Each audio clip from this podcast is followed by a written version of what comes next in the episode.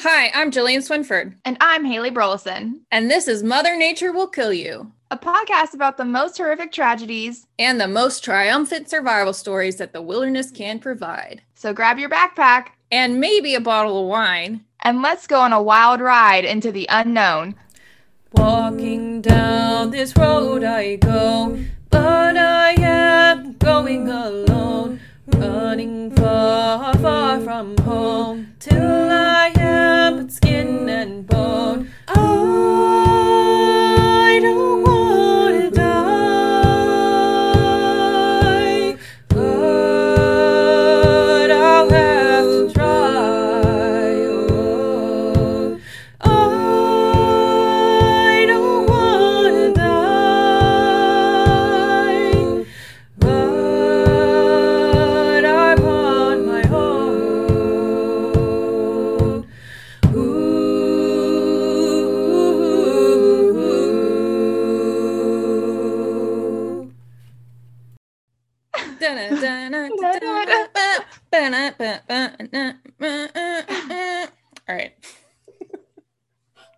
tell me about your cocktail that you made.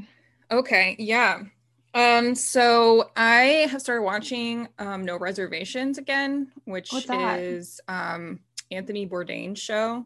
He was like a- Oh, R.I.P. Yeah, RIP. Obviously, I love him. I adore him. He came to my town that I'm now living in.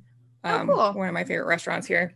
Um, and this town's in the middle of nowhere, so it's kind of exciting. They have his picture up everywhere. It's really cute. Um, but I was watching an episode on like the California desert, and he went out to this recording studio um, where a ton of different like rock groups record. It's literally out in the middle of nowhere, um, and they were making these cocktails called I'm going to screw up the name Corvette Summer, Corvette Mhm. Summer, um, and so it's tequila because it's Sunday. Why not? I Um, love tequila. it's tequila, like tonic water, and then um, grapefruit syrup. oh my god, all my favorite things. And Yeah, So then we watched that today, and I was like, I know what I'm making. that is so cool. I love that. I recently got a juicer. I got it for Christmas actually, and I have been getting onto a juicing kick. Oh shit! It is so nice. But you're not drinking juice right now, are you? No, I'm drinking grapefruit juice or not grapefruit juice. it's already hitting me. I'm drinking grape juice that's been fermented. Hey, wine. We are successful winos. yeah, actually, that was one of my first roles um, uh, in theater of any kind. Was it I- a successful wino? Yeah, well, n- a not so successful wino. Um, I was a hobo who also happened to drink a lot of wine. It was for Little Shop of Horrors, which is Oh. kind of a deep cut musical, but not. It's it's a weird one. Um, Uh-huh. And I was a sophomore in high school, and my mom was so proud. I was about to ask if that was the high school. Yeah, because Yep. would they do that like every year? They did Little Shop of Horrors. No, those- that would have been your freshman year, I think. Would have been the I first year definitely- either. I definitely remember. that Yeah. happening. It's like- I, I literally always forget that we went to high school together, but didn't know each other. Yeah, I think that's probably that. I think that is one of my favorite stories of how I know someone is Yeah. like you and I met during the summer internship at VIMS being research technicians on the striped bass seine survey. Mhm. And then it's just the funny um like small talk that you get when you're trying to get to know your coworkers. And then coming from a small town like Haymarket, I feel like everybody says the same thing about Haymarket when they're like, "Oh, where are you from?" The response is always something along the lines of, "Oh, I'm from a small town in Northern Virginia." Like Yeah. I don't think you would have heard heard it. And then you and I were like, "Well, I'm from a small town in Northern Virginia." And it's like one, two, three, Haymarket. We're like, "What?" but like I usually say to people who don't know where it is, like it's you know 30 miles outside of DC, and it, we're pretty close to Manassas because a lot of people know Manassas because of the Civil War battle, right. you know. So it's one one stop light light town nestled in you know the Bull Run Mountains. It's a cute Yeah. little place. The town itself is technically a mile wide. Yes. And yeah, one stoplight. Everybody li- literally lives on the outskirts, quote Not unquote. me. Outskirts. You live I in the town. in yeah, you are one of the few that lives in the town. yeah, yeah, one of the hundred homes that's in the ha- in the Yep. town. Or we lived we lived like literally, I don't know, maybe a, cou- a couple hundred feet from the uh the town official town line, but yes, we lived in the town. Yeah, Um, And now I- both of us are kind of spread out I know it's so crazy. to completely different other places that are in the middle of nowhere and very small. Yeah. How- Still staying true to our roots, clearly. yeah, yeah. So Um, yeah, I tell people when I'm trying to give them like a reference point, I say, you know, we're close to DC, but then we're also close to the Blue Ridge Mountains, Shenandoah National Park Yeah. kind of area. That, Yeah. And I was like, you can just pinpoint like smack dab in the middle of that, that's about the, the same area. like gorgeous mountains, like beautiful in the fall, lots of snobs, lots of wineries. I really miss Skyline Drive in the fall. I, I think know. that's like one of the few things that I miss from. living in the south has taken away a beautiful fall from me that's one of the things i love the most about the east coast and now i live in south texas and like we get maybe one week of quote unquote color um and it's like it's like in december you know it's not even Mhm. like in fall so it's it's a bizarre bizarro land down here and I'm literally looking up Florida tree species right now because there is a tree in our yard that will drop leaves, and that's about the extent of fall that I Yeah. get. it's like one tree that drops a couple hundred leaves, and that's it. Um, I also think one of my favorite parts of like our knowing each other's story is um the fact that I worked with your husband before I worked with you and even knew that you and I were, are from the same town, went to the Yep. same high school. I was like, that's so crazy. What a small world. But the marine science world is very small. It world. is very small. And the other funny thing was that you and Corey went to the same college. Did you ever meet there? No. Yeah. We didn't. yeah. I forgot that he went to ODU as well. Mhm. He it makes a little bit more sense because he's a couple years older because he's two years older than me, so he's like 3 Mhm. from, from you. So it makes a little bit Yeah. more sense. But yeah, That is so funny. I know. What a Small small world. world. So let's- tell everybody you know what we do we're not just talking Yeah. about fish because you know we're, we're aquarium enthusiasts so i am a fisheries biologist. I'm working on, the gulf of mexico and texas coastal bays. I do a lot of research on all kinds of different stuff anywhere from like shrimp disease to like growing young juvenile fish. Um, so there's a lot of different stuff we get to do um, down here and that's kind of why I'm so interested in nature and these kinds of fucked up stories that we're going to be telling you on this podcast. So yeah, I my background is also in marine science, but I have stepped away from the research side and I do more community outreach and communications, marketing kind of um, work in marine science now. And in a in the past, when I was in marine science, I worked in fisheries and like I've already mentioned, that Jillian and I have worked on striped bass seine surveys together, and that was with striped bass in the estuaries of the Chep. Hmm. Woo! That was with striped bass in the estuaries of the Chesapeake Bay. And when we did those surveys, we also got to see a lot of other species of fish. So yeah, so my background's in fisheries and I used to work in fisheries a lot until I decided to change gears a bit and go into more of a communications outreach marketing side of marine science and that happened about a year and a half ago at this point. Um, so the species of fish that I worked with in the past were striped bass, various trout species. I did a stint out in Utah. So if you hear us talking about Utah stories, um, I have a lot of relation to them in that regard because of my work out in Utah. And now I work at a coral reef research lab in the Florida Keys. I do a lot of community outreach. I also market items that help fund our coral reef research lab. And I also manage our social media page for our coral reef research lab. The whole the whole resume. It's a whole thing. so you're living the dream, living in the Florida Keys, which I'm very jealous. To be yeah, I don't hate it. I don't hate it. Yeah. I mean, if you're gonna live down south in a place that is disgustingly humid, you might as well live in the Florida Keys. Just saying. Just You know what happens down here though that actually I was not prepared for.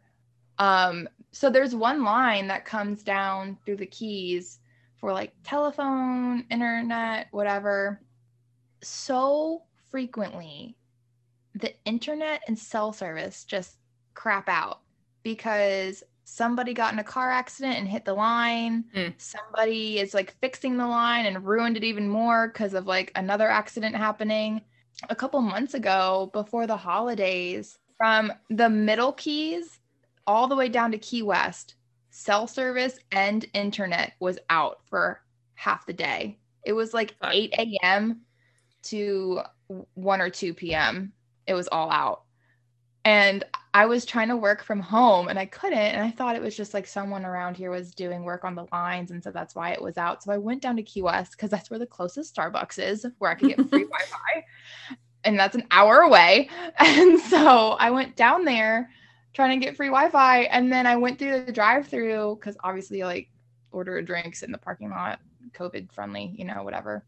Um, and on their, uh, like their drive-through window, they had a sign that said cash only because their servers were down and they Yeah. couldn't Oh no. do the cash register. Yeah. So yeah, living down here, I don't. Can't, the only thing I could probably complain about is the dating scene, and then the fact that the internet goes out frequently. Yeah, dang. See, that's why I just brought the guy I keep dating. I just brought him with me to this tiny ass town so that I just, you know, I, I ha- he's right there. Be like, let's, you know, let's go.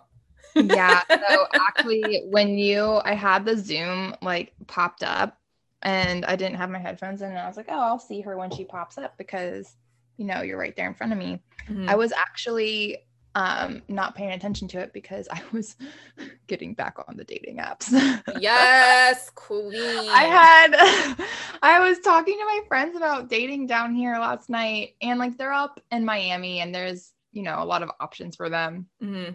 and they all have boyfriends or fiancés and I'm like the only one in the friend group that's single as a Pringle and I'm like I don't like dating down here sucks like Yeah. I don't it's pretty much like an a glorified co- college town like Right. everyone drinks all the time I feel like you probably get a lot of like white college boys going down to like find themselves, you know, like with beach blonde hair, right? Am I right? Oh my, you're kind of right on that. Like, and honestly, like, it's gonna sound very ironic coming from me, but like, Uh, fishermen not attracted to them. no, Like, to me, I'm like, oh, I'm gonna go catch a really big fish today and put it on my Instagram and get thousands of likes, and that's what's important to me. or like, that's what's important to me. Like, I feel like there's a whole subclass of dudes on like Tinder that just have like a, a picture of them like redneck to hell with a big or small fish. It doesn't really matter. They'll make it look big with like the camera, right? like the closer you hold it to the camera, the bigger the fish. So. yeah. um, it's all about aspect ratios, right? yes. um, Fair enough. That's that's what I'm saying. That's why I just married the one that and I just Yeah. drug him down here with me. Like we got here, I was the only one with a job, and like we weren't making shit for money. We barely found a house because there's a factory. how is factory. housing down there? It's cheap, but because there's like a factory about 30 minutes down the road, it's like huge. It's a plastic factory. Um, all Beautiful of the rental spaces get taken up by these guys who come in and do seasonal work at this Mhm. factory. So it's super hard to find a house. Our house is on the water and we're not Oh, paying is that it? much. Oh yeah. Yeah. You guys got like some kayaks or canoes or something you can put out there? hmm Oh, that's Yeah. so nice. But the house itself is like low key falling apart. So there's that. and we have there's a rat I've been trying to catch for three weeks that's like living in our crawl space. So we had a rat that was like extremely loud. And he would go in our like little oven warming tray like every night at two o'clock in the morning and just like like scrabble around. And um, so we ended up caught, catching him. I dubbed him Trump. He was a loud one. The one we have now is Mike Pence. So you occasionally hear him and you know he's there because he keeps shitting on the floor, but you can't catch the bastard. so that's Mike Pence.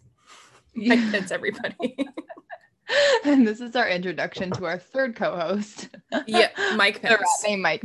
He lives in the roof.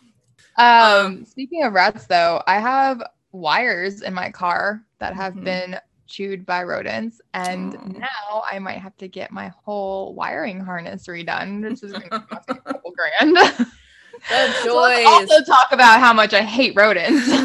the joys of living in the middle of nowhere. It's great, y'all. We get stuck out here because, you know, this is kind of our, well, this is my first career job. And in our field, you kind of take what you can get. You don't get to go to the amazing, beautiful places unless you're like absolutely at the top of your game because it's just so competitive. All right. Well, let's switch gears here a little bit.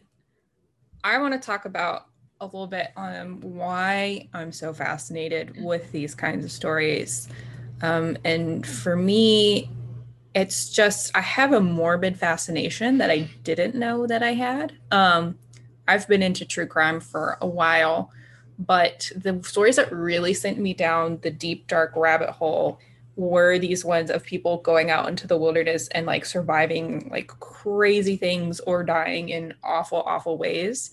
Um, and I think part of it is because I have like anxiety, and in a weird way, they're kind of like therapeutic to talk about or read about.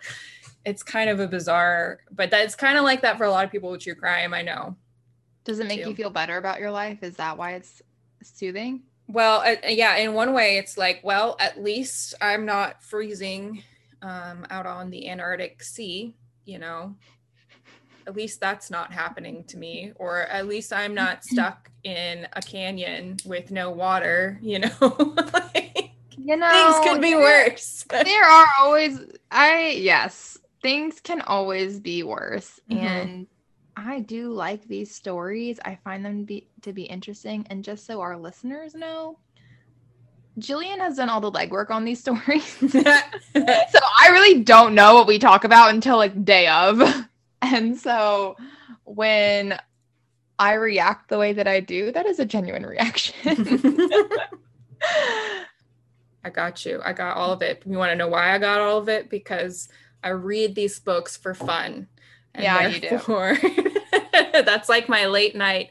Oh, I'm gonna get in bed with the you know cup of tea. Let me read the story You about snuggled into my cozy bed Yeah. with my tea. Now I'm gonna read about a murder that happened, or not a murder, just like a death or some tragedy. It doesn't always have to be a yeah, murder. yeah, definitely. So, well, and the funny part is, then I stay up late at night, um, and and try to retell them to Corey and be like, "Isn't that crazy?" And he's like, "I just want to fucking go to sleep." And I so can now, now what? Sorry, go ahead. so now I have all all whatever listeners we manage to get they're gonna we're gonna fill that void in my life and they're gonna save corey from his awful obligation of listening to my bullshit so so join our podcast to save save, a soul. my save my husband anyway now that we've rattled on for like 30 minutes 40 No. minutes i don't know all right Okay. so let's get into some effed up stories. I think it's a good idea for me to go first because um this one's a tragedy and yours isn't. Yeah. So um so today we're going to be talking about a couple of Utah stories which makes me think I never want to go to Utah because I'm definitely going to die. Utah is the state of death. I have decided, and can confirm Yeah.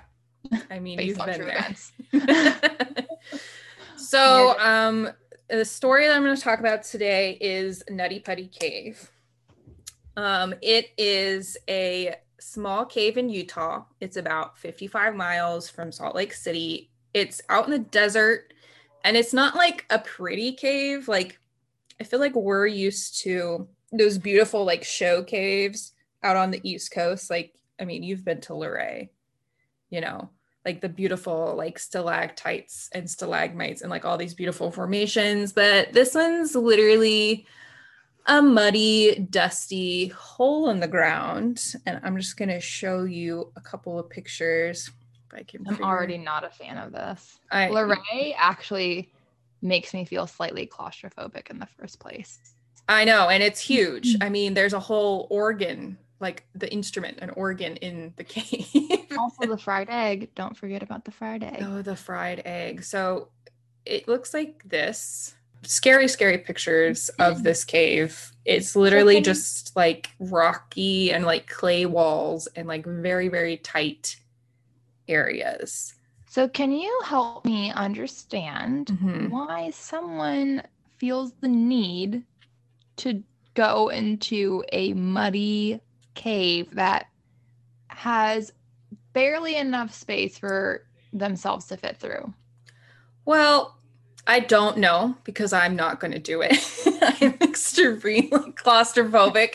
That is a hard pass. That's a hard pass for me. Um, for me though, like I think everybody kind of has their own, you know, I want to go to this place because I want to go somewhere that not like a lot of people have seen before.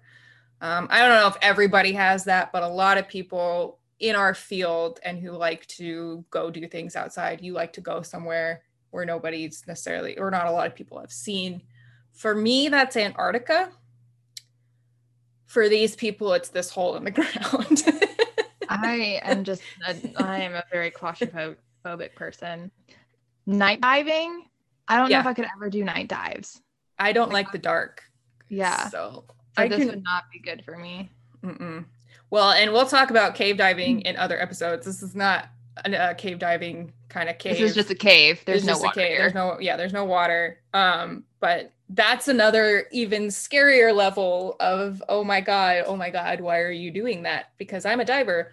I know what it's like to dive, but I only do open water because like you can go up to the surface and you know you're you're not trapped you have your necessarily. exit strategy yeah. right above you, literally right above you. Yeah. Right, but if you're deep in that that cave and your oxygen goes out, well, friend, you're fucked. When I was getting dive certified, we had to dive in the quarry that everyone got certified in Northern Virginia at. Mm. Yep. Yep, yep, yep. Um, it had rained the night before, so all the silt Mm. went into the quarry, and you could not see six inches in front of your face. fuck that. He's Yeah. like, "Oh, it might clear up at the bottom." Did not clear up at the bottom. Yeah. Anyway, yeah. back to without any water. cave there's no water in this cave um so nutty putty is kind of well known for getting Mhm. regularly closed down because people get stuck in these areas full of like squeezes and what a squeeze is is like this narrow area or tunnel in the cave where you can you know you have to either walk through sideways or get on your belly and crawl through and it's literally like you know, rock above you on your back and then the floor of the cave on your belly. And you just have to literally squeeze through this area to get to like another part of the cave. So it's Again, hard pass. yeah, like very claustrophobic, inducing, nightmarish. And if you look at some of these pictures of the cavers at Nutty Putty, it's like they're you know you're they're so happy to be there they're like smiling and and but they're like covered in dirt and they're climbing through these literal holes in the ground in the dark and it's so creepy i to me that i fact that in this photo that you're showing me right now, the guy had to take his helmet off to Mhm. fit through it because that extra bit was too much. Yeah. Yeah, and it And- literally it literally looks like somebody is like uh colon from the inside, you know, when they go in with the surgery and they like put the little camera in your colon. Colonoscopy. Is this the birth canal? No. So for our listeners listening, there is a part of this cave in Putty Cave that they have named the birth canal because it is a squeeze and squeezes. I just typed in birth canal into Google, and wouldn't you know it, I got a bunch of pictures of vaginas. Um, Oh my god. okay. the birth canal is a squeeze that um, it's the squeeze in this cave that is literally like like you're coming out of your mom's vagina like that's It's a rebirth into the wild. it is not what I would want to do deep, deep, deep underground. Um, the cave was closed down in 2004 when two Boy Scouts got stuck in a squeeze and had to be pulled out. Um, but it was reopened in 2009, and that's something that happens a lot in these kind of caving stories, um, where these these people or the caving communities kind of push for it to be opened back up. Um, even though it's kind of dangerous because they want to go explore. And the only way I can equate that is if they decided to like, and they have actually a couple of times shut down like the Mount Everest climbing season because too many people are going, or it's, you know, the mountain's getting trashed. We'll talk about that on another episode. Um, but it's a kind of a similar thing is like, but we want to go, we want to see, and we want to do. So it got opened back up and uh and that's when a young John Edwards Jones decided to go exploring on the 24th of November, just in time for Thanksgiving. um, so John Irish Jones was a med student. He had uh, he was 26 years old, and he had a wife um, and a baby on the way. Um, and he went um, with like I don't know, 15 or so of his friends and, and family members. Or no, sorry, nine. Nine of his friends and family members. And apparently this is like something they did for fun. So um at least he he did one thing right. He brought people with him. People knew where he was. Um and so John began climbing through that uh, what he thought was the birth canal passage because once you get through that passage you're into a much bigger um, chamber on the other side he thought he had found it um, and so he just pushed himself deeper and deeper into this um, narrow hole head first um, but it wasn't the birth canal and there was no chamber on the other side Um yeah, so let's talk about that for a minute. mm-hmm. I just have a hard time wrapping my head around forcing yourself somewhere where you're clearly not meant to go. Mm-hmm. So I don't know. I just this is going to be very hard for me to understand. it is just one of those things where if you can't go there, why force yourself to go there? But again, I mean, he probably thought that he was going to come out the other side, right? That's what he thought he was doing. So at this point, this guy who's like about 200 pounds um, has no way to turn around. Um, he's wedged himself into this hole. Um, so to get to this point, he was literally just shifting um, his hips and his stomach and like using his fingers to drag himself on the ground through this squeeze. Again, Um, hard pass. There's no like leg and arm crawling. It's not like he was on his knees or anything. Uh, he's just like shimmying. Um, and it's a lot easier to shimmy into a place than to shimmy out of it. Just ask, you know, the American blue crab. They get themselves stuck in a trap and they can't get their way back out because the the uh, hole that goes into the trap is much narrower as you reach further into the trap and then they get stuck there so that's kind of what happened to this guy And hopefully one day this podcast can be sponsored by Old Bay Seasoning because without Old Bay Seasoning, my life would be very, very dull and bland. have you ever had a, a bayarita i learned about this from one of our friends who's from maryland Um, Is I'd it the never. Natty Boh Oh, and natty boh. Yeah, natty Yeah. boh. Yeah. So you get a natty light and you rim it, or you just pour you just pour the Old Bay in it. You don't even like worry about rimming it with uh, Old Bay or anything. So my roommate is from like the Maryland area, and we Uh-huh. bond over Old Bay seasoning, and it is Natty Boh, which is a beer that's, you know, Yeah. local to that area, and you rim the glass with Old Bay seasoning before you pour the beer in, and then there you can never have too much Old Bay. I mean, I disagree in this case, Um, he would I have heard that it's not the greatest, but I mean, I haven't had one, so I can't I can't hate on it yet because Yeah. I haven't tried it myself. yeah it's literally like you just all he would do is he would just show up with a bunch of natty lights and then just pour old bay into it God bless it. You know, I put Old Bay on my eggs every morning. I put Old Bay on my popcorn, put Old Bay on like my shrimp and chicken, sometimes mm-hmm. steak, depending. Pasta. Ooh, yeah yeah. Yeah. on pasta. yeah old bay alfredo yeah yeah yeah hmm So good. Mm. Anyway, sorry, we are tangent on Old Bay. he's a Blue crab in a trap he's yeah, a crab, and trap. in a trap um so what he doesn't know is he doesn't know he's in a trap he thinks that he is still in the birth canal and it's just gotten a little tight so instead of trying to shimmy out backwards he decides to exhale the air in his chest to fit in a space 10 by 18 inches. Can we get a visual for our viewers of what 10 by 18 inches is? it's uh not my chest. My chest is a lot bigger. So i would uh have not even gotten that far. I am very concerned and sweaty at this point of the story. just, you know you could use that sweat as a lubricant to just like push you through there you know I would go backwards. I would want to go backwards. I would want Oh. to get out of the entrance of the cave.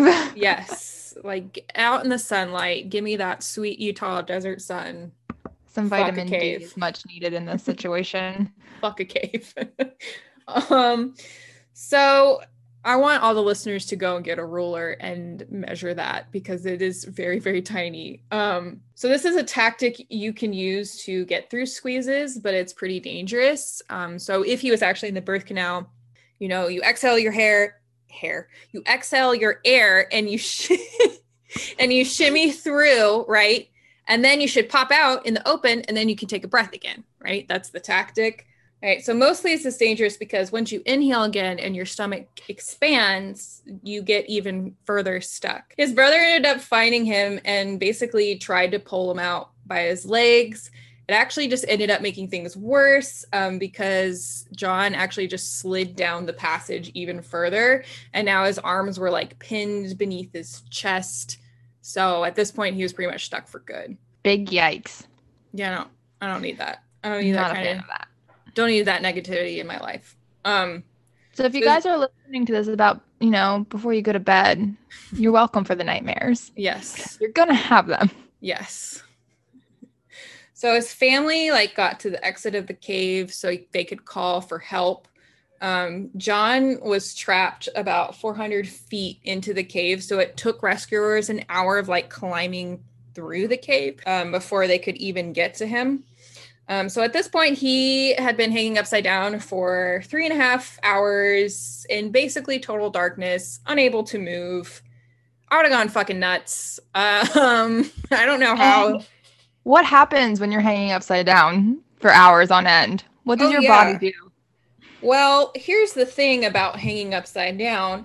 So basically, being upside down makes your heart work against gravity to pump blood. Because normally, when you're standing upright, because your heart's very close to your brain, gravity is basically being used to get the blood to your extremities. Um, and when you're upside down, it's all just rushing to your head. and so there's like a lot of pressure buildup. Um, so like if you ever hung upside down off the mucky bars or like off the edge of your bed, you know what this feels like. Now imagine that for three and a half hours. um, so yeah, it's not not what you want to do. time. It's not a it's 10 out of 10 would not recommend. Um, so they've got to get him out fast because he could go into like cardiac arrest or probably freak out and have a lot of panic attacks, which is only going to make that situation worse. Right. So, to remind you guys, this is a pitch black crevice yes. that he is stuck in Yes. And has no way to get out. No. So basically, the other thing that would be happening, um, as well as like, you know, the blood rushing to his head, um, he's not really able to see much. There's not a lot of light because his body would have blocked out all light. So all we, he would be able to see is like pitch blackness, muffled sounds. That sort of like sensory deprivation does things to the human mind, especially darkness. Like you start hallucinating after just like 20, uh, 48 hours, maybe, I think. I, I watched a special on BBC about it. Um, and I'm sure that wouldn't really help matters if you started like hallucinating like monsters or stuff um, in front of you. Like that would be terrifying. So basically, over the next 24 hours, they worked nonstop to get this guy out. The first rescuer to reach him was Susie Motola, who reached him at about half past midnight. I think they went into the cave at around 5 p.m. So he's been there a while. All he all she could see of him was a pair of navy and black running shoes like sticking out of the hole Oh, in the ground, which is like Oh my god. I uh, my heart sinks every time I hear this story. horror. Horror movie. Horror. But I guess I could still communicate like through the rock. Um so over the next 24 hours, they worked nonstop trying to get this guy out. Their plan included using a systems of pulleys and rope. Um, basically, what this tunnel looked like, it was kind of uh, zigzagged out parallel to the ground, and then began to go down at a diagonal, and then went down vertically. And then that vertical section was where John was. Um, I'll we'll post pictures of that diagram um, on our Instagram. Um, and so the the biggest problem was because of where he was, the rescuers had to climb through the rest of that super narrow zigzaggy tunnel to get to him, and then install these pulleys in the cave walls, and basically risk getting stuck themselves the same way he had. At this point, they were able to give him an IV and food and water. Um, and they actually were able to let him talk to his wife over the radio um, because they God had bless pulled him- it. they pulled him up past that eight by sorry 10 by 18 squeeze so they were able to give him all of that stuff um, but then one of the pulleys broke due to the weak like clay rock walls and then he was dropped headfirst back into that narrow gap I cannot imagine the panic Mhm, that was happening on Mhm. all accounts. mhm. so he had just you know was able to talk to his wife and then you know a couple minutes later he's back where he, he started Oh my god. Uh, so we're back into the sensory deprivation, the panic. I'm sure he was also not getting enough oxygen because that rock was tightest around his hips and his mid torso. So that didn't help either. They were working to get him out of there for 27 hours. 27 hours of pulley systems, of all of that stuff Oh man. yeah hang on one minute i'm gonna reconnect to a different internet i'm gonna kill my husband you guys No, don't we like him? i He's do like him but he's gaming right now it's ruining my internet connection Corey! it's the windstorm he's just yelling at me I just heard it too. I was like, like, what do you say over there? Some uh, storm? it is it is a little windy but it's always Oh. it's always windy here it's always wind We're just gonna blame it on Corey. We're gonna blame it on Corey. Um, this is what you get for marrying a gamer, y'all. Okay. so when we thought we couldn't get any lower, they ended up losing him after 27 hours of the rescue effort. He died of cardiac arrest. Uh, the rescuers gave up at 24. Clay walls were not strong enough to hold the pulleys. And because of the way he was positioned, it was impossible to physically pull him out. He had also become non responsive at this point. So this is where our, our tragedy comes in. This is what happens when sometimes it's coincidence, sometimes it's lack of preparation. Sometimes, I think in this case, it was just really, really bad luck. Um, so that tunnel that he thought was the birth canal passage ended up becoming his coffin because they weren't able to get his body out either. Um, the authorities sealed the cave off a week after uh, Jones's death, and he is now entombed in the cave that killed him. He had a wife, a daughter, and another kid on the way. Oh God. What That's the uh, story of Nutty Putty Cave. It's officially sealed off forever, but you can look at the horror inducing photos of it online, and boy, oh boy, is that a trip. As always, you know, we have a lot of respect for the people who end up in these awful situations. It's something that, not this specific situation, because I hate caves and I don't want to go into them, but it's something that I could end up happening to me one day, um, you know, getting lost at sea or something like that, or being on a sinking boat, which has actually happened to me before. so I understand what it can be like to be in a situation like this. And this is obviously like the worst case scenario. And Nutty Putty Cave is just kind of a reminder of that. But it is one of the stories that really stuck with me for a long time after I read it um, because it's just really hard to imagine. But at the same time, you can imagine it happening very well. You know, it's awful. it is a very sad story for sure. So let's bring the mood up. Yeah. Um, palate cleanser. So if we want this as a palate cleanser, I found this article from 2014 Mm-hmm. from Desert News. It's on oh, I guess not desert, it's D E S E R E T. Close enough. Yeah, desert. They didn't have a spell check. No spell check. Sure, sure. um and the title of the article says John Jones died in a cave, but his soul emerged from the darkness. Hmm. And it goes on to say that it's been a long five years uh, since the accident. And um, it was a startling tragedy for his family. Blah, blah, blah, blah, blah. His wife, Emily Jones Sanchez, would return to Virginia a widow and recalls the first year and the anniversary of his death. And then now points to a song called Anguish and what it took to overcome her husband's death, the subsequent birth of their child, wading through difficult times in single parenthood, and then to remarry and give birth to a third child. Hmm. So she remarried and had another child. And 14. that is one thing. I think he's an alma mater of, or maybe he was going to school at uh, UVA, Yeah, he was a med student at Mhm. UVA. Mhm. Yeah. which is like right in our backyard, sort of. yeah. Two hours in our backyard.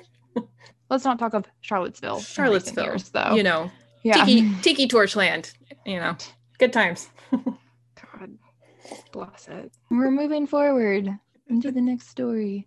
So, as a palate cleanser, we are going to give you guys a little bit of a different story. This story ends in a survival, but at a cost. Wouldn't you say, Jillian? Yeah, yeah. I mean, I, I, I think so.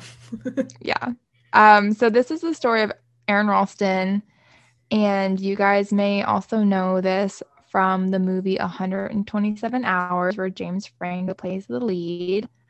So, if you haven't heard about this guy yet, he is the one that got his hand stuck under a rock and had to cut it off in order to escape.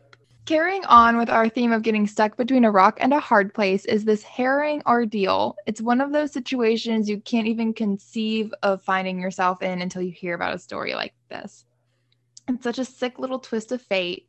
This guy had he moved his hand just a little bit faster. Maybe he would have walked out just fine and we would have never heard of him, but he didn't. And so let's get into the story. So, Aron Ralston was the kind of guy who quit his job to become a mountaineer, the kind of guy which adventure was more important than personal wealth or stability. He's the kind of person we all like to be, right? The one that says fuck you to corporate America and headed off towards the wilderness. But the problem is most of us, if not a slight population of us, has crippling anxiety and we like creature comfort. And you know, that prevents some of us from saying fuck you to corporate America. Right. Um Jillian, are you one of those people? I I am I need structure in my life. I need a plan. I need a bank account with some money. I think you're more this kind of person who can just run off because you kind of did that. Like you went to Utah, you like went to Florida and just traveled for such a long time. there was a moment in time when I lived out of my car for about a month. Exactly. But that was on purpose and we had a plan and I knew that there was an end in sight. so and I had my dog with me, so it was completely fine. yeah. Um but you know, good on the people that can do that, right? I do have aspirations to someday have a van that I can use as a vacation van. oh yeah. You know, like Yeah. I don't want to live in it full time, but I think it'd be cool to be able to have something you can take out for a week or two at a time Yeah. and go off the grid. Oh, absolutely. We we have a low key like uh RV old person retirement plan. Just take a month or two or five, just go road trip. That'd be awesome. Just go. I love Yeah. it. yeah, yeah. So Aron Ralston was living in Colorado at the time, trying to climb all of Colorado's 14ers, which are mountains that are above 14,000 feet, when he decided to go check out Utah's Canyonlands National Park. And I know we've mentioned this before, but Utah must be a death trap.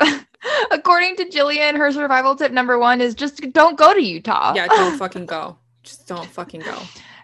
speaking from personal experience, I don't know if I would recommend it. I think that you should be kind of experienced in the wilderness if you're going to go to Utah. Also, you can't drink as much as you want to in Salt Lake City. Just You have to order food if you ordered alcohol at a bar. Oh, that's not that bad. I can do that. I can eat and drink at the same time. they don't sell wine in Walmart. That really No. threw me for a loop. Yeah. and the liquor store closes at like 7:30 at night, I believe. Where I was, this is from my experience. I don't know Yeah. if that's everywhere in Utah. Yeah. Um, like there was one time when I was in Utah, I had a really hard day and I wanted wine and I went to Walmart and they didn't have wine. I walked back and forth for hours trying to find wine. I saw beer. I saw beer and I was like, if beer is here, there has to be wine nearby. I even FaceTime my best friend. I was like, can you please help me see something that I'm not seeing right now? And I didn't want to be rude because, you know, they have their religious reasons for not drinking alcohol out there. Yeah. And um, I didn't want to be rude and ask the um, the staff that was working on Walmart, like, hey, where do you get the liquor? Um, but I that's what I ended up doing. I said, Hey, like I'm sorry, is there like wine anywhere in here? And then that's when I found out that wine is sold in the liquor store and not the supermarkets. every and- every state is different. Yeah, and then I asked like when the liquor store closes and the lady said, "Oh, I think it closes at 6:30 or 7." And it was 9:30 at night. I almost cried in the middle of a Walmart. like I'm sorry, I can't do this. you Gotta get those drugs out Um, of your life, Haley, man. It just, I, just ruin you, well, clearly. Moving moving to the keys made it worse. Honestly, it's yeah, you, all the time here. like everyone's always drinking. Utah, which is practically a dry state, to the Florida Keys, which where I mean, everyone drinks like a fish.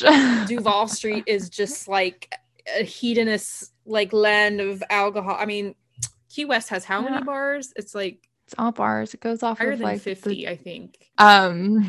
Anyway, back on to how Utah is a death trap. Utah's a death trap. um, so we have concluded that you just shouldn't go to Utah unless you are experienced in wilderness, outdoor Thanks. wilderness, any sort of adventuring because it's it's hard out there. Mhm. Um. So on the morning of April 25th, 2003, Aron Ralston headed out to the park on his bike to go explore some slot canyons. And for those of you who don't know, slot canyons are a canyon, but just more narrow. There's no roof to it. It's like Um, a nutty putty cave without a roof. Yeah, that's Yeah. a good way to say it. So he went to go on his bike to explore some slot canyons by himself. Um, and this is where he went wrong. He went, first of all, by himself. Second of all, he did not tell anyone where he was going. And rule number one is you always tell someone where you're going. If something were to happen to somebody, they would never know where to find you. Yeah. My- Especially if you are an outdoor enthusiast and you do go to various locations to go into slot canyons or go into caves, Mhm. and then something happens and someone doesn't hear from you for a couple of days, they don't know where you are. Yeah, and like that was something my mom always made my dad do because he was like a big outdoor adventure guy. Like you go hiking or mountain biking or whatever. She would always make him print out, you know, a MapQuest of where to at least find the car so she could start sending people to go look if something happened to him back in the day I- of MapQuest. Back in the day of MapQuest. Kids these days don't even know about MapQuest. these these dang kids. it's like that meme where it's like some of you never had to print out MapQuest directions and it shows. It does. It does, does show. show. Gen Gen Z, I'm effing talking to y'all. Okay. We are targeting you right now. It's, it's like do better. Yeah, darn Zoomers. okay.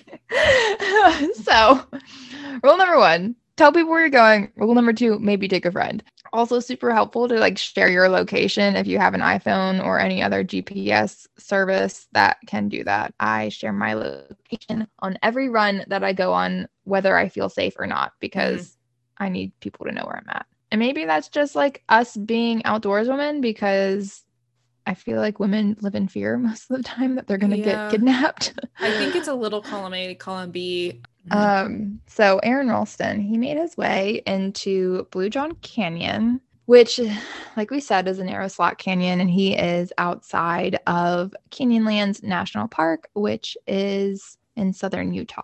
He was climbing down into the canyon when a giant rock above him slipped. And he fell along with the rock, and his hand became wedged between the 800 pound rock and the canyon wall in one of these three foot regions of the canyon. At this point, he was 20 miles from the nearest paved road. The only other major mistake that was made was packing a Nalgene water bottle, two burritos of the gas station variety, most likely, Yeah, I don't know. and he had candy bar crumbs. Did he already eat the candy bar? Who knows? Maybe it was left over from weeks ago. We don't know. yeah, that could, that could um, get real weird. So, you know, we've all packed light before. Um, you know, you go out for a hike, you pack one of those crumbling Nature Valley bars. Yes. Try to act like you're in one of the commercials. It's fine. Uh, I only But- like the uh um the peanut butter kind. Yes. Mhm. I like the peanut butter kind too. This is the only And- good kind. I feel like the peanut butter helps it stay more intact. Yeah. so yeah. when you're eating it, it's like not as crumbly. Yeah. Um, naturally, when you go on hikes, you carry a water bottle and maybe a snack or two, and you don't expect yourself to be stuck in a situation for 127 hours. But here's the thing, like when I pack like that, I'm never hiking alone and it's not on a trail that's like like difficult, you know what I mean? Like we go all the hiking all the time here in Texas because there's so many great state parks, but they're like if something happened to you, like somebody's going to find you first of all and like second of all, we don't we don't really have mountains until you get out west.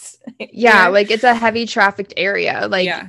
They see you, like there's people around that are going to see something if something happens. So I can pack like one Nalgene water bottle. That'll be enough, you know. But if Yeah. you're in the desert by yourself, I I can't. Yeah, and when did we say this happened? April? Yeah, Mhm. April of 2003. Mm-hmm.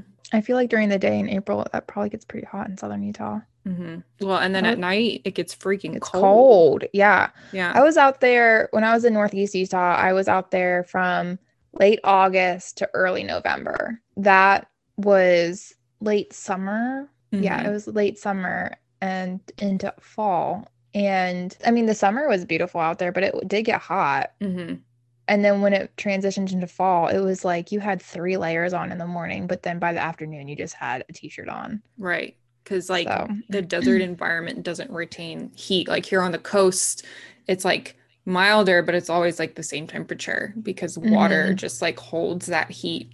So, also let's talk about what we're packing in our bags. We have our our snacks, Mhm. we have our water, and we have tools like a multi-tool or a knife. That's a good light survival tool, right? Just in case anything does happen, you know, you have something that you can cut with, or maybe it's one of those ones that has pliers on it. You can grip Mhm. onto something and pull things out. I bought mine from Walmart. It's like the Bear Grylls brand because I Mhm. thought it would be funny to have a knife from a guy who regularly drinks his own piss on television. But it, it's held up. so cheers to Bear fine. Grylls. Thanks, Bear Grylls. Please sponsor us in the future. Yes. Um, I also I have a knife that I bought from Walmart and it's actually pretty decent. And then I also bought a hatchet from Walmart and I keep it in the door of my car. Mhm. And whenever people see the hatchet in the door of my car, they get a little weirded out. But I put it there back when I was camping a lot, so it was just like a place to put it. Yeah. But then I was also driving a lot and I would pull over into those visitor center parking lots and take naps. And I would crack the window a bit oh and so like if anybody like reached in to try to get me, I would just like whip out my hatchet from the side door and like chop their oh, hand. Oh, fuck. See, that's what I'm talking about. You are much more of a free spirit than I am because I would not do that. gotta do what you gotta do. so Slot Canyon in Ralston is in a slot canyon for five days, slowly rationing out his burritos and water. I'm sorry, I shouldn't be laughing at laughing at this, but like just reading that sentence, he's rationing out his burritos and water. Gas Like, station burritos. God, I know it's so bad. I'm not. It's not funny, guys. It's not funny. Dying of thirst and shitting your brains out at the same time. Yeah, that's what I, my mind went to. I was like, God bless it. Like he, oh God, ew, ooh, yucky. um, eventually, he had to start drinking his own urine because as he had all the hours pass by, he started drinking all of his water. And what happens when all your water is gone? You start having to drink your own urine, which just- is also on Bear Grylls yeah. Shout out to Bear Grylls. again.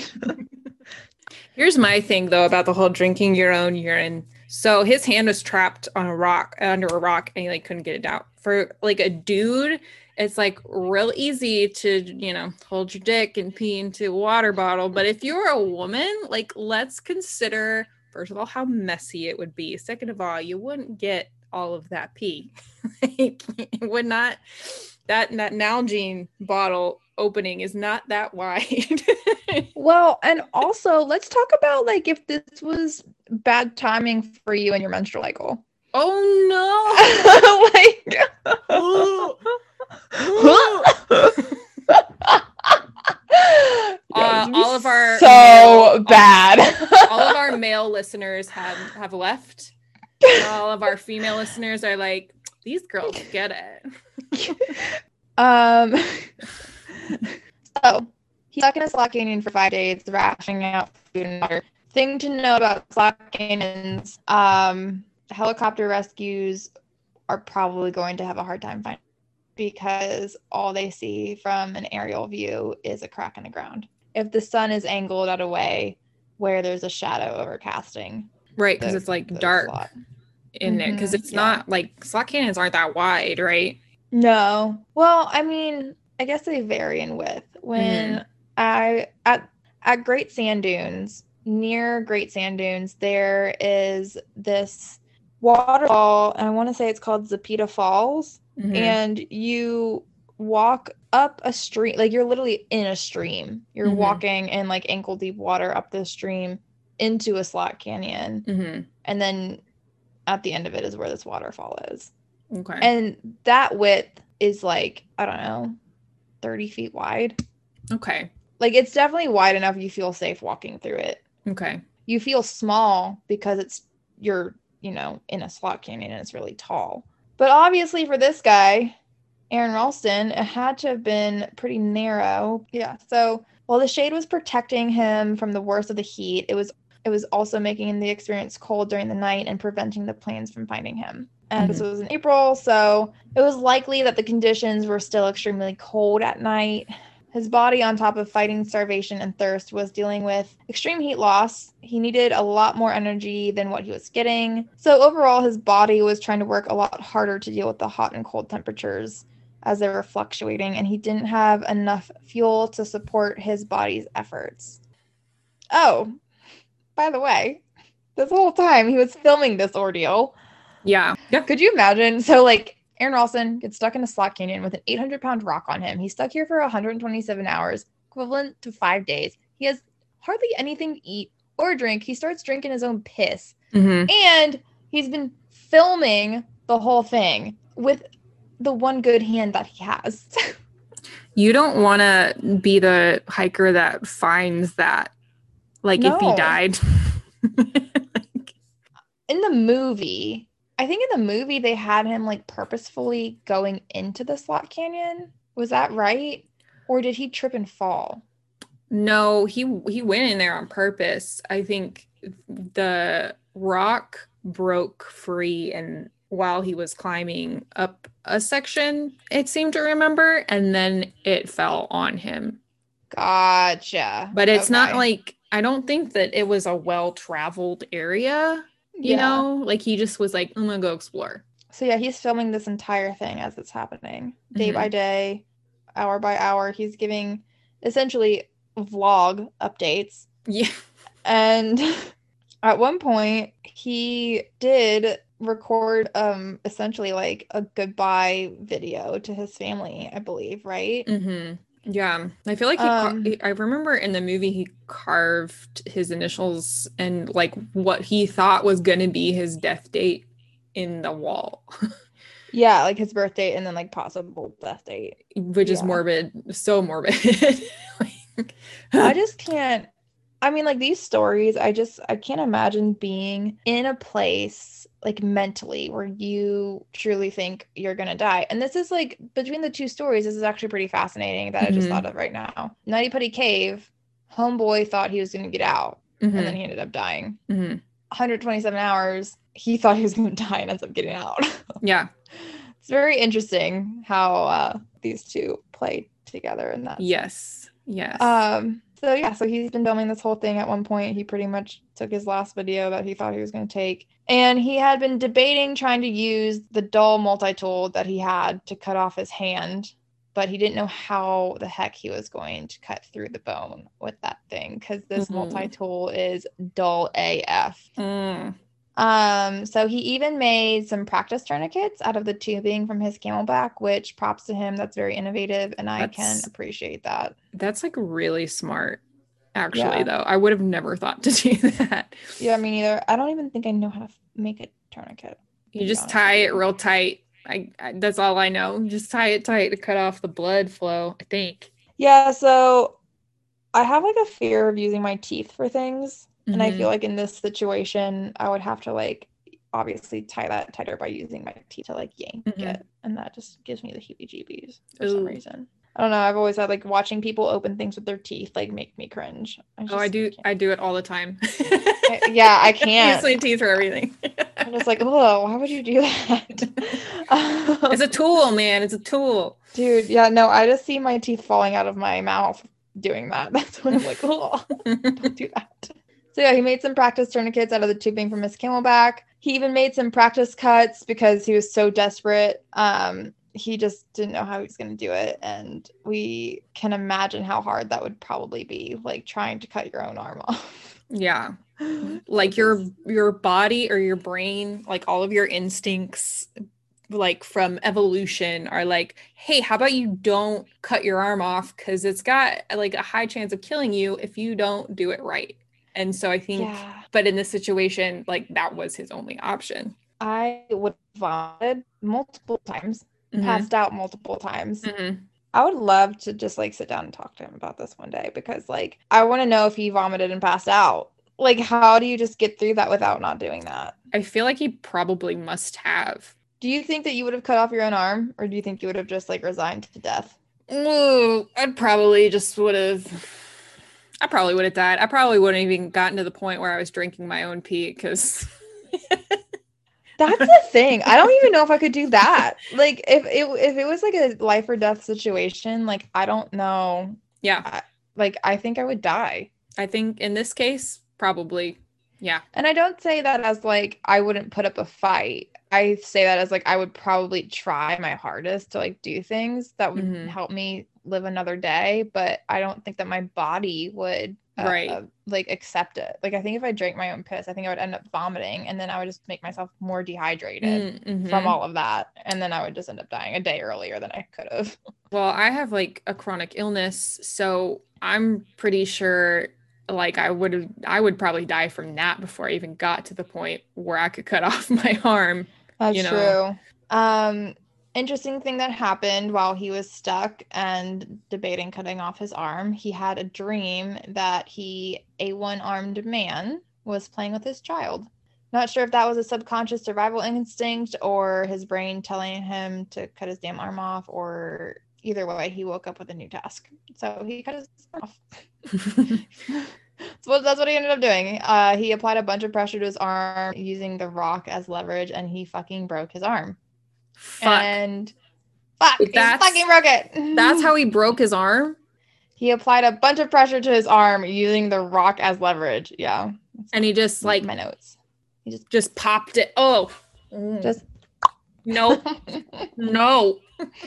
just No. broke it. No.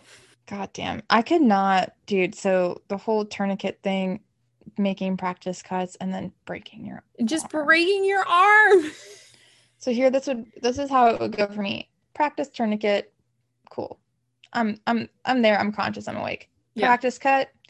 That hurts, that sucks. I don't want to do that again. Yeah. Breaking my own arm, I passed out and vomited. Yeah. like I don't want to do that ever. ever. I hope I'm never in a situation for that. Um, so he after he broke his arm, he put the CamelBak tourniquet on his arm, and he began cutting away at the rest of his arm with what little shitty multi tool he had. Mm. Oh, just ew, ew, ew. This is gross. Uh, I don't like this. um. So, uh, huh. A lot of tissue on his hand was dead at the point because it's been, you know, stuck behind an 800 pound rock for five days. Right. It's probably Um, easier then because you don't really have that much feeling. Yeah, Yeah. yeah, and no feeling and nerve damage, right? Mm-hmm. Yeah, he left the arteries for last while he was cutting to try to prevent himself from bleeding out before he could get anywhere with safety. I I don't know how he did that don't- cleanly. I don't Like, know I how just- he even figured out what was the important arteries because like I've dissected stuff before and I just make a hot mess of it. Like you do not want me as your damn doctor. it's not like No. it's not like he had a medical degree or anything. So like how did he know which parts were his arteries? It all just kind of looks bloody and gross when you cut in, I would think. I know it's like not like red wire, blue wire. Like- Yeah. it's not like there's like distinction. I mean, I'm I bet okay, I say that as I am not in the medical field. I don't know if there's distinct distinction in your arteries. So if there is distinction in your arteries, please let me know because I don't I don't know. So if I said that and I'm wrong, I don't care if you correct me. I'm asking doctors only, certified doctors only. Mhm. So he saved his arteries for last to cut. Uh, so he, you know, tried to save as- much blood as possible. Mhm. And then he used a pair of pliers to cut through the tendons. Mm. And let me tell you how much shiver I just got reading that sentence. Mm. Yeah. Oh. So he lost 25% of his blood at the end of it, and the entire process took about an hour to do. But Homeboy was free to go home. He climbed out of that canyon and he hiked for eight fucking miles back to his car, still losing blood this Fuck. whole time. Can't believe this shit. I just like so he comes across this Dutch family that was hiking and they found him on his way back and they gave him some Oreos and water Oh my god. and alerted authorities. But I cannot imagine being this family, like trying to have a nice family outing, and this guy just comes like running up to you, disheveled with an a limb missing, like my blood's everywhere. if they had any kids with them, those I hope children, they're in therapy.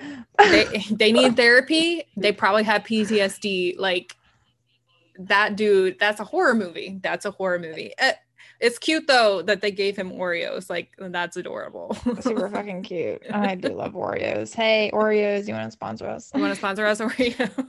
Um, rescuers made it to him four hours after he cut his arm off. If he had done it any sooner, he would have bled out, apparently. Um, had he not done it, he would have likely died of thirst.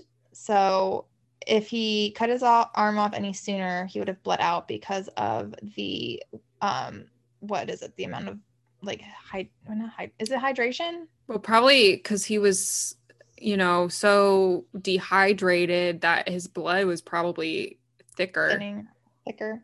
Thicker? Yeah, Thicker. we're not doctors. Not doctors. But story goes, if he had done it any sooner, he would have bled out. And had he not done it, he would have likely died of thirst. So meanwhile, his arm was left in the canyon. But don't worry, the authorities managed to get it back to him. yeah. He a huge ass crane to haul the boulder that crushed Ralston's hand out of the canyon. And they returned his cremated hand to him. Did they do it by mail? How weird would it be to receive your hand in the mail? That you, like yeah, how how do you do how do you do that? Yeah, Like- I think they probably just shipped him the ashes, right? I guess. Or maybe they called him in to like pick them up. hey, can you come Hey, here? we got your hand here. Um, we got your hand. Pretty sure it belongs to you. Um, do you want to just like come pick it up? I guess if not, we're just gonna toss it in the dumpster. So, you know, just let me know what you want. Got 24 hours to claim it.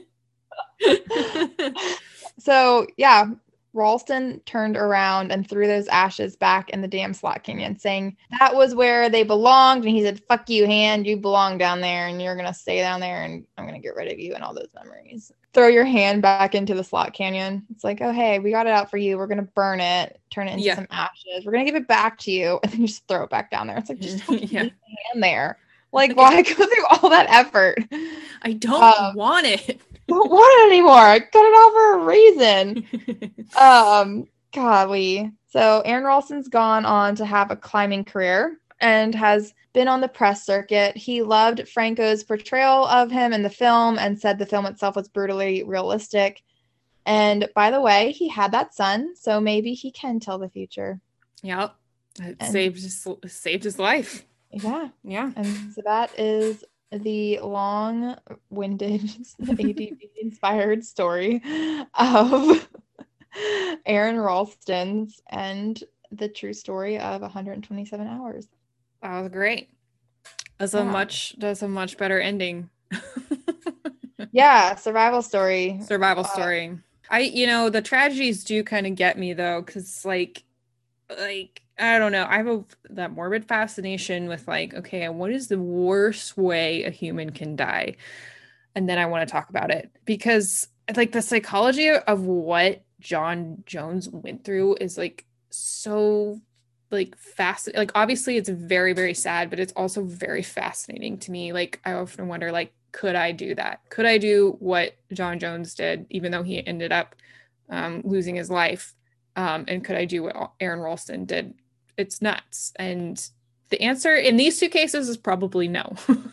100% no for me. yeah I wouldn't even go into the the cave in the first place, but but like i'm out Yeah. on the water all the time so the whole um lost at sea thing could happen to me so you know that's something that really actually worries me too Mhm. about I that's like more realistic in our world is getting lost at sea in that sense. Hmm Oh, we'll talk about those someday. So let's kind of wrap this up. Um, let's kind of do a little palate cleanser from all the blood and gore. Um, what was one happy thing that or good thing that happened to you this week? Well, this is the one thing that I've been talking about today actually is um so when I was in Miami for a girls night, I brought my dog with me because my Oh. friend, my friend who was staying girls night recently got a puppy. And the first time our dogs met, um, didn't really go over very well because my dog is four years old and her dog at the time was, I think he was like three months old. And so I think the whole puppy to older dog situation was a bit much. Mhm. And um, essentially, my dog just acted like a grumpy old man the entire time. hmm But after two more times of them being around each other, they're like best friends now.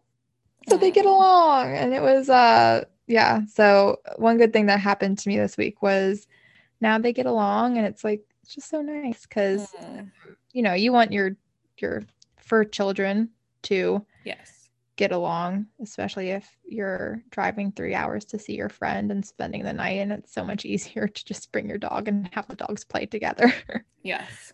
what about you? Um, so mine's actually also puppy related. Ew. because puppies are the only thing keeping us sane in this coronavirus world. So, um, my little puppy, uh, she's actually a rescue. Her name is Marzipan. We call her Marzi for short, and she hates water.